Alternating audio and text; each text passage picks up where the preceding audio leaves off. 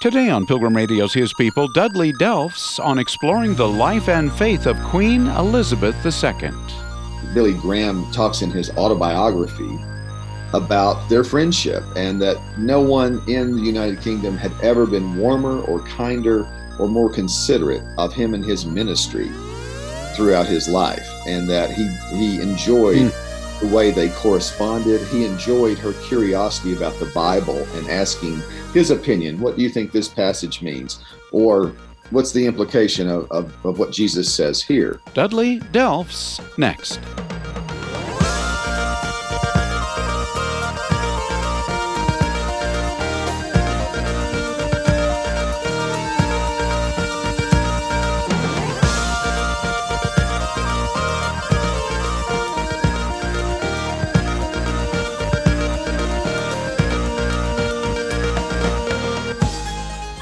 The late Queen Elizabeth II, the longest reigning monarch in British history, for many was the definition of stability, faithfulness, and dignity.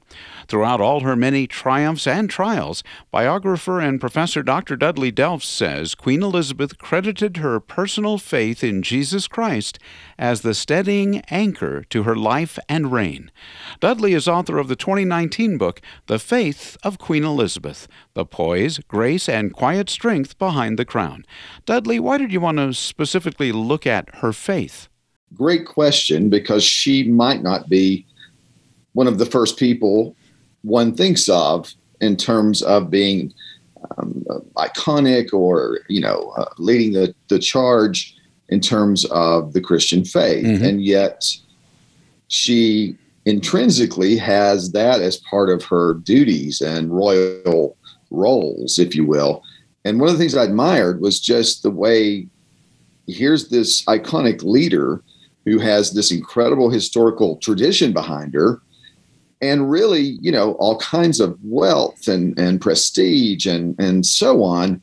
And yet, throughout her 70 year reign, Queen Elizabeth II, always with humility, brought up her faith, brought up her trust in Christ, and made it clear that she needed prayer and that she relied on God and that she viewed her duty to God foremost and the service that she had for her subjects. How did you go about when you think of researching a person, a person's life? That's one thing, but researching something as really as personal or as private as their faith is something else. How did you go about researching her faith? Kind of like looking at facets on a diamond, I would imagine. It was the most challenging project I've ever researched hmm. or written. There's a wealth of information you can find out all kinds of information. And yet, of course, the Queen does not grant private audiences. And I, of course, was reminded of that and did not expect that. And so I just simply immersed myself in as much factual history as possible. And um, then I spent about a month in the United Kingdom confirming a lot of that research and then interviewing people who have had an audience with the Queen or who um, are involved with um, the royal family in some way. But I also ended up interviewing a lot of just everyday citizens, a lot of subjects who, you know, various ages, various stations of life, and getting their perspective on the Queen and her faith. What were, uh, if you could touch on one or two of the most significant ones of people that either, well, particularly those that were close to her?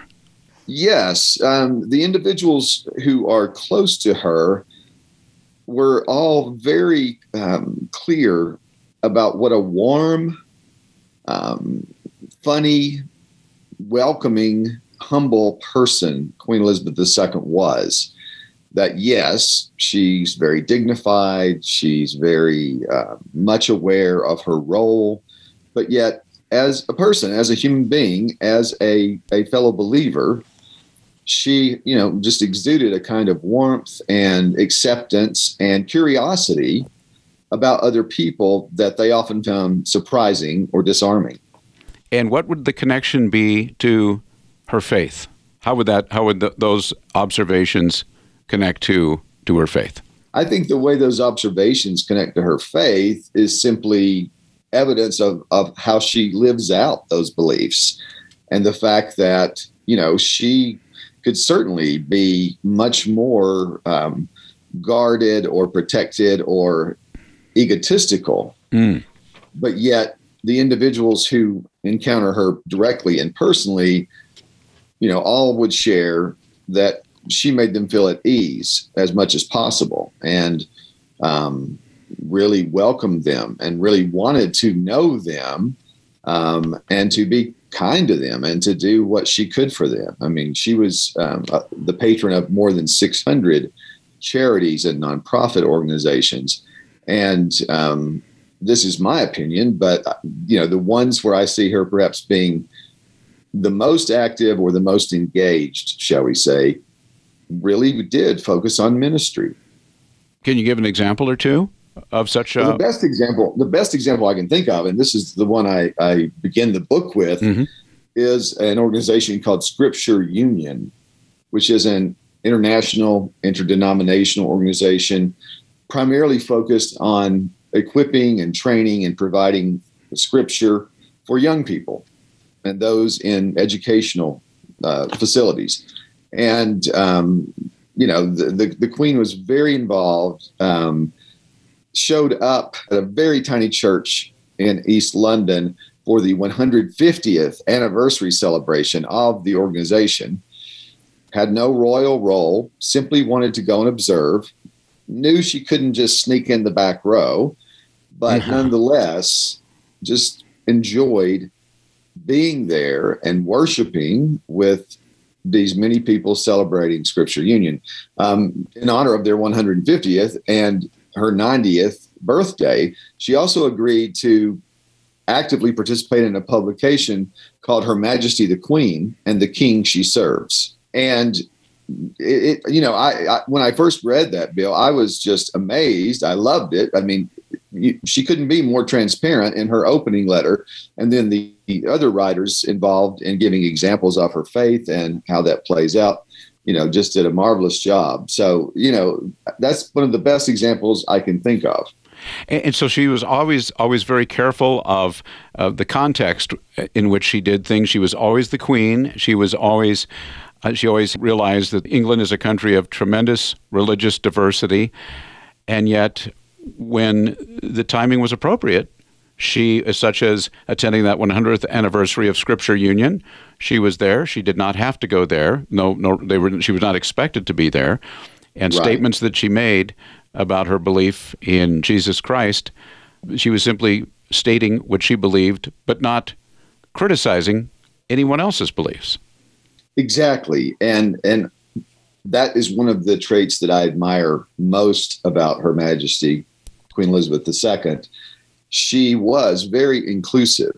And as the Christian church seemed to wane and struggle, and perhaps a lot of um, younger uh, people, younger generations fell away from the church or didn't see it as relevant, she never criticized or, you know, evangelized in the traditional sense of of you know trying to get people back in the church.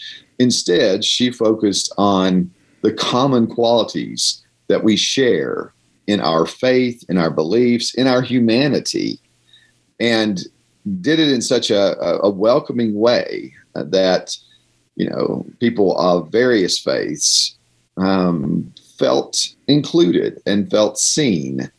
And that's not always the case of course with with leaders. And so i just i just found that very striking that instead of trying to focus on what's missing or what's different her majesty queen elizabeth ii instead brought people together focused on what we shared and enjoyed the differences So she didn't make any uh, that you know of any outward comment about the, if you will, the decline of membership of the Church of England. In other words, I think it went down into low single digits uh, during her reign. Um, yeah, I, I don't know exactly, you know, um, how how how many people or how how what the numbers are, Bill. But I, um, to my knowledge, she did not comment Mm. on that or you know include that. It was always um, it was always more positive, and it was always more um, respectful. I think because you know the United Kingdom and the Commonwealth of Nations, I mean, it, it has a very broad diversity. And I mean, she would often address people of various faiths, mm-hmm. and um, and and sometimes would even mention, even if you have no faith at all, will you join me in supporting or hoping or um, you know volunteering or whatever the case might be? So I, I love that. I mean, she wasn't um, you know she wasn't what you expected, or at least what I expected. Well, the book is The Faith of Queen Elizabeth, the poise, grace, and quiet strength behind the crown. My guest is the author, Dr. Dudley Delffs. And of course, uh, the Queen, when she was alive, was the head of the Church of England. What, what did that mean? What did that role encompass? I know she took it more than just a ceremonial role. Yes, she did take it, take it um, further than um, her predecessors. The, the irony, the incredible the incredible irony about Her Majesty the Queen being the defender of the faith and head of the Anglican Church in the United Kingdom is that the title, that role, was created or in, given to King Henry VIII back in the 13th century by the Catholic Pope. And then, about 13 years later, when King Henry broke with the Catholic Church, and you know because he wanted to remarry, etc., and on and on. Um, he decided he would keep that title and and reinvent it for himself with his new creation, uh, the Anglican Church. Mm-hmm. And so, you know, it was granted first by the Catholic Church, and um, basically because of service that Henry VIII had done in promoting and protecting the, the core virtues and values of the Catholic Church at that time. And then, of course, you know, things change very quickly. And about 13 years later, you know, he, he breaks with the Catholic Church, massive historical change, and yet um, still viewed the role of the monarch as essential to the function of the church. Of course, uh, ultimately, and you point this out in your book, uh, Dudley, that only God could know what was in the Queen's heart or anyone's heart. I mean, as we uh, talk about the faith of people, we can see their behavior, we can hear what they say. I think the evangelical Christian listener will wonder did you see in her life uh, evidence of, of, of such a faith, of a personal faith in Jesus Christ? Absolutely. Yes and again, you're absolutely right. We, you know, no one can know what's in someone's heart. Only, only God, only the Holy Spirit knows. Mm-hmm. And and I felt I felt very intimidated and certainly humbled to even try to yeah. look at um, the Queen's faith. And and and yet it's very clear that she maintained a personal faith throughout her life. I mean, even in her childhood, being raised in the church, prayer and Bible reading and Bible study being a regular part of her routine with her sister Margaret when um, she was growing up. And then, um, you know, when she became the monarch on her father's death, she was only 25, and then a year later, coronated at 26. And in both of those instances, requested prayer and said, I can't do this. I can only do it with the help of God and um, and your support, her subject support. You know, and then you know, I think about instances um, of her various relationships, like with the, the Reverend Billy Graham. They struck up, surprisingly enough, this unique friendship and just had this deep, abiding respect and admiration for one another. Billy Graham talks in his autobiography about their friendship and that no one in the United Kingdom had ever been warmer or kinder or more considerate of him and his ministry throughout his life. And that he he enjoyed mm. the way they corresponded. He enjoyed her curiosity about the bible and asking his opinion. What do you think this passage means? Or what's the implication of, of, of what jesus says here? So uh, you know again a very private person in the sense of trying to, you know, maintain her her personal life and her her personal faith as opposed to making it always public or a photo opportunity or something, you know, to promote her brand. that was not that was not what she was doing, and I I admire and appreciate that.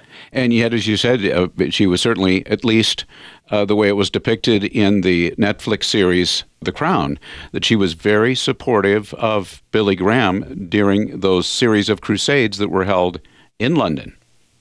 Yes, yes, absolutely, and that the the Crown I think does uh, depict historically their first interactions. He um, uh, Billy Graham had come to London for his very first tour, and um, you know a lot of promotion was on on the television, and the Queen saw him and had known something about him. And although they came from different faith backgrounds, different national cult- cultures, she really could see his integrity and his sincerity and the depth he had. And so she invited him to come and preach at Windsor Castle in the private chapel for the family. Mm. And he did, and he stayed for lunch. And there is clear historical evidence that they may have had a private conversation, even um, apart from from the the sermon and the luncheon. And I don't doubt over the years they did have personal conversations uh, about matters of faith. Well, the book is The Faith of Queen Elizabeth The Poise, Grace, and Quiet Strength Behind the Crown. I'm talking with the author, Dr. Dudley Delffs. Uh, he's written widely, he's a biographer, a poet, he's been an English professor. Uh, as we look at, at her faith, uh, Dudley, is it possible? Did you get a sort of a sense of her core Christian convictions? It, it, can, can you sort of summarize or sketch out what you would see as the core of her faith? Is that possible? I'll do my best, Bill. Yeah. I, I I think one of the core principles or values to the faith of Queen Elizabeth II would be that basic essence of of hope, daring to hope for the best, not just in a way that's you know positive or upbeat, but in a way that is sincere and, and totally reliant on God. In 2002, Queen Elizabeth II lost both her sister, Princess Margaret, as well as her mother, the, the Queen Mother. And, you know, it, it was a just a devastating loss. Mm-hmm. I mean, mm-hmm. shortly after that, Windsor Castle had a big fire. Her children began going through some very public divorces and scandals and so forth. And so she was like any human being, you know, in terms of being directly affected and devastated by these losses and by the, the, the pain and became, I think, more transparent and mm. more direct about her faith. In her Christmas address that year in 2002, she says, Yes, it's been a hard year. And the only way I know to move forward is to rely on my faith in Jesus Christ. And so I'm thinking, can't get much clearer than that. And uh, this is the queen of the United Kingdom mm-hmm. and, uh, you know, a, a worldwide figure of, of you know authority and and history and i just find that incredibly um, vulnerable for her to acknowledge that when of course she could simply maintain you know the the um, being the figurehead if you will of the church I'm wondering, uh, you mentioned Billy Graham, of course, and certainly Jesus. Did she have other Christian influences uh, I'm thinking particularly of, of, those in England that she admired. I mean, there were so many. I mean, there was William Wilberforce and others, but are there some that she'd spoken of? Well, she certainly did admire historically the the, the, the British figures in history known for their faith. Um, I, I think what I ended up being intrigued by was her her desire to connect with leaders and figures in in, in other faith traditions you know, maintaining relationships with the uh, Pope of the Catholic Church of the time, um, whether that's Pope John Paul II or Pope Francis, um, meeting with Mother Teresa, mm-hmm. wanting to see people and and you know acknowledge and celebrate what they're doing, even if it did not exactly align with the the beliefs of the Anglican Church. And again, I, I'm thinking well, that's what Jesus would do. Jesus always saw people and always saw people who were often overlooked by other people. And I think the Queen did that well, and not just with famous figures or, or figures publicly known, but um, individuals who would, you know, um, doctors, medical workers, um, you know, frontline responders. I mean, she loved to engage with them and find out what what their heart was, what what motivated them to serve, and to see how their faith would intersect. Didn't she speak of her her time as queen, her reign as service, as serving others, which for many people that would be sort of oxymoronic. Uh, you think of the queen and service; those words may not go together. But she saw her her her reign, her her uh, role there as serving people. Very much so, Bill. Um, I think in part she drew on the example of her great grandmother, Queen Victoria, in the 19th century, but certainly the example of her own father, King George VI, in terms of recognizing the duty of the monarch is appointed by God to serve, not to benefit, not to promote self, but to serve God in this very unique capacity. Yes, that has history and has various facets to its authority, but foremost, to maintain the faith and the reliance on God through all the tremendous changes and technologies and personal crises and, and public and world crises. And to do that in a, in a spotlight when everyone from every sector is is watching and of course criticizing and so forth um, to maintain the respect of so many different people the way she did i think the only answer is her faith in god of course, in a British context, this question would be obvious, but over here um, in the United States, it's more of a curiosity. Of course, England has parliament, they have a prime minister. What is the role of the Queen? I think as as um, Americans, as, as residents of the United States, it's difficult to appreciate the complex mm-hmm. layers of the constitutional monarchy by which the United Kingdom is run the two ways I think about it, you know, there, there was a historian named uh, Walter Bagehot in the 19th century, and he talked about, um, you know, there's the the functional part of the monarchy, the uh, I mean, of the of the Constitution. There's the functional part. There's Parliament, the Prime Minister, representatives, and so forth. And then, you know, in addition to the efficiency of that part, there is the dignified part. And the dignified part is the monarch. And the monarch is, is basically the, the glue that holds everything together. Hmm. And so the queen's role was to maintain a, a steady, constant stability. And so, yes, you know, politics would change, social events would change. She, I believe, I can't remember the number. I want to say 15 different prime ministers by the time she hmm. passed away. But in, in each case, you know, her job was not to to tell them what to do or how to do it, but simply to be a listener, a sounding board, a a uh, you know someone who could support them, even if she disagreed with them, because she trusted that they had the best interests of the people of the United Kingdom at heart. And her her profession of her faith, in terms of its intersection with her role as queen, goes back to Coronation Day, as you write in 1953. Absolutely, and you know, I, I was thinking as I I watched Queen Elizabeth II's funeral service, which I also thought was very striking in its presentation of the gospel and recognition of her lifelong personal faith.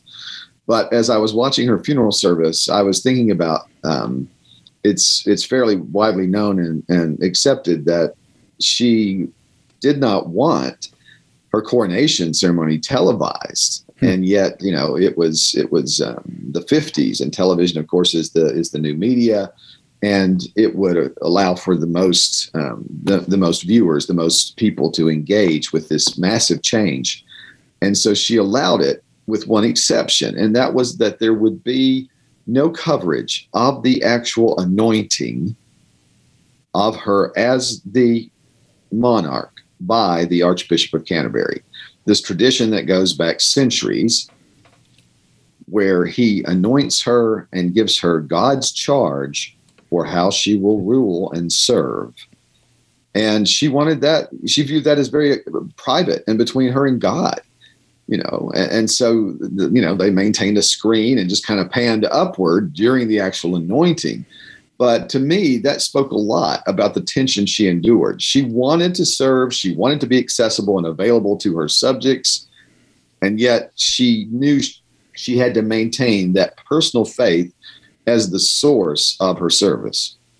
Of course one um, aspect of the christian faith of, of many people is is attendance at worship services. What about uh, Queen Elizabeth? And did she oh, attend worship service? Oh, yes, she attended. Um, no pun intended. She attended religiously, and she attended with great regularity. Mm-hmm. I mean, even on holiday or at Balmoral when she would be on summer holiday in Scotland. I mean, going to church, it was it was just in the fabric of her lifestyle and her life. And um, I, I, hope to see, and there is indication that you know that will be maintained by King Charles III, her successor. But um, it wasn't so much a you know a regimented obligation for her. It was a personal opportunity to engage with the God she's serving and uh, you know again i just appreciate that kind of, of commitment and that kind of spiritual discipline that that i want to do this. Because there are other monarchs through history that you know yes they're head of the church but they weren't particularly engaged or fervent about attendance and participation well, the book is The Faith of Queen Elizabeth, the poise, grace, and quiet strength behind the crown. My guest is the author, Dr. Dudley Delffs. Well, Dudley, as uh, people read this, and there are many obviously wonderful stories and accounts and anecdotes throughout the book, what would you like this portrait you're painting of the faith of Queen Elizabeth, what would you like people to come away with as they set it down? Bill, I would love for people to come away from looking at the faith of Queen Elizabeth II with a a sense of not just admiration, but a sense of knowing that they have something to contribute, no matter how high or how low they may view their position in in the culture or their their community. The Queen always challenged her subjects and her admirers to dare to hope, to dare to serve others in need, that you always have something that you can give, just as Christ gave everything so that we could have life. And so I, I that's one of the most compelling lessons. And, and seeing, you know, now kind of the fullness of her life, I, I think it's a life well lived. I, I think her faithfulness as God's servant is very evident. You've been listening to His People on Pilgrim Radio. Many thanks to today's guest, Dr. Dudley Delffs, author of The Faith of Queen Elizabeth The Poise, Grace, and Quiet Strength Behind the Crown. Coming up on tomorrow's program, it's Helen Smallbone, the mother of Christian music artists Rebecca St. James and For King and Country, on her adventure of moving her family from Australia to the U.S. And so my hope was that if I tell our story as blatantly and as honestly as I can, that other people are going to look at their stories and think, he was only asking us to. Yep. I think we could probably do that. That's tomorrow at the same time, right here on His People. Thanks for listening.